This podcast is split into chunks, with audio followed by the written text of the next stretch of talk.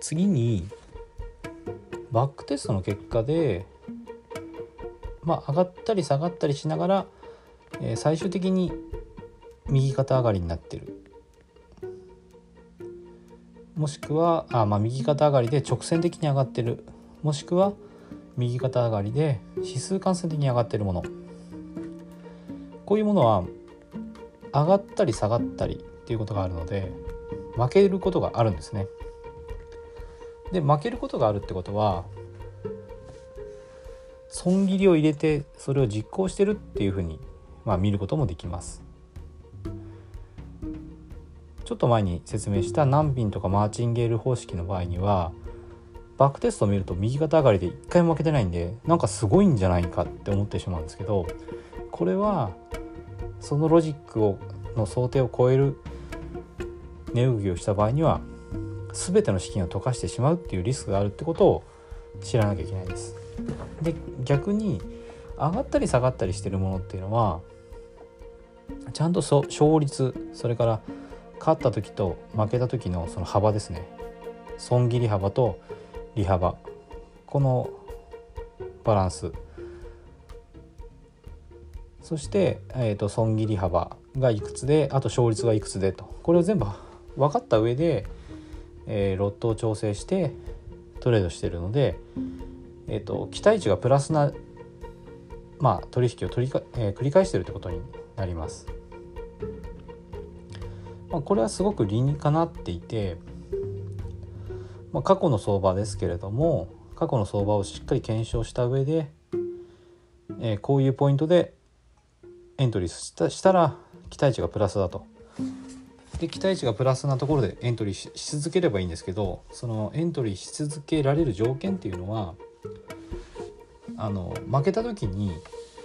大きく損失を被らないってことなんですね。だから小さく損切りするっていうことですね。まあ損傷利大とも言います。でこれをちゃんと守っているからこそ、まあ、バックテストで資金が増え続けたわけですね。でこれはただし未来も絶対そうなるかとはそれは言えないのでわからないんですけども過去過去の相場において勝ち続けてきたのであれば、まあ、未来においても勝ち続ける可能性が高いのではないかと期待値がプラスなのではないかというふうにまあ考えるのが普通だと思います。ということでバックテストの結果が上がったり下がったりしながらも結局は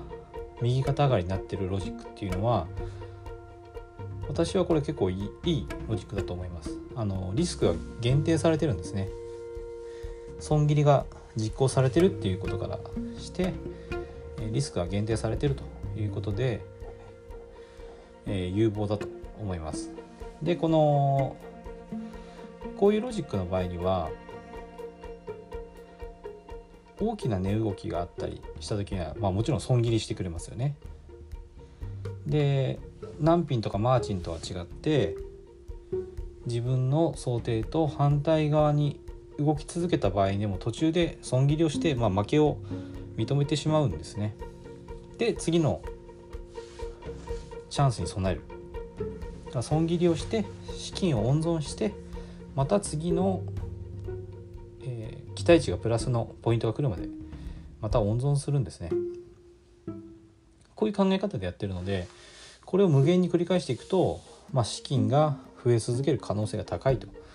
いうことです。でこの場合にはあの難品とかマーチンと比べると1回で全てを失うってことはないんですよね。あのそれなぜならあの損切りをしてるからです。ということで、えっ、とまあ、ギザギザとして上がったり下がったりなんか危なっかしくも見えるんですけど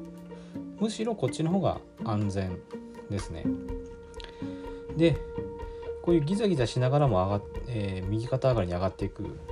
ロジックっていうのはきちんとあの期待値がプラスであることとそれからバルサラの破産確率ですねこれ前のエピソードでお話ししてるんですけどもバルサラの破産確率というのはこれ計算することができます。リスク損切り幅とそれから損切りした場合のリスクそれから勝った場合のリワードですね。リスクリワードの比率レシオそれから勝率。この条件が分かっていれば計算することができます。でバルサラの破産確率がゼロになるように資金金の資金率ですね。これをちゃんと設定することができればずっとトレードを繰り返せるんですね。でトレードをずっと繰り返せるってことは期待値がプラスのトレードを繰り返し続けるということにつながるのでこれは資金を増やし続けられると。でこういう場合にはあの、まあ、FX の究極である複利運用っていうのが可能になってきます。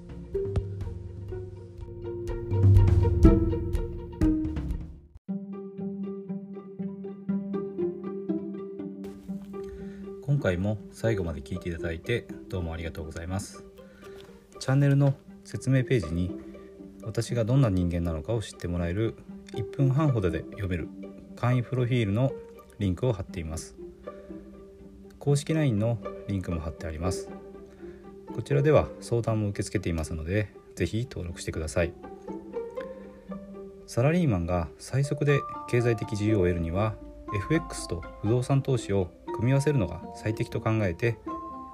投資を行っています。簡単に説明すると FX で少額の資金から複利の力で増やしていきある程度の資金ができたらその資金を使って不動産を良い条件で購入していくという作戦です。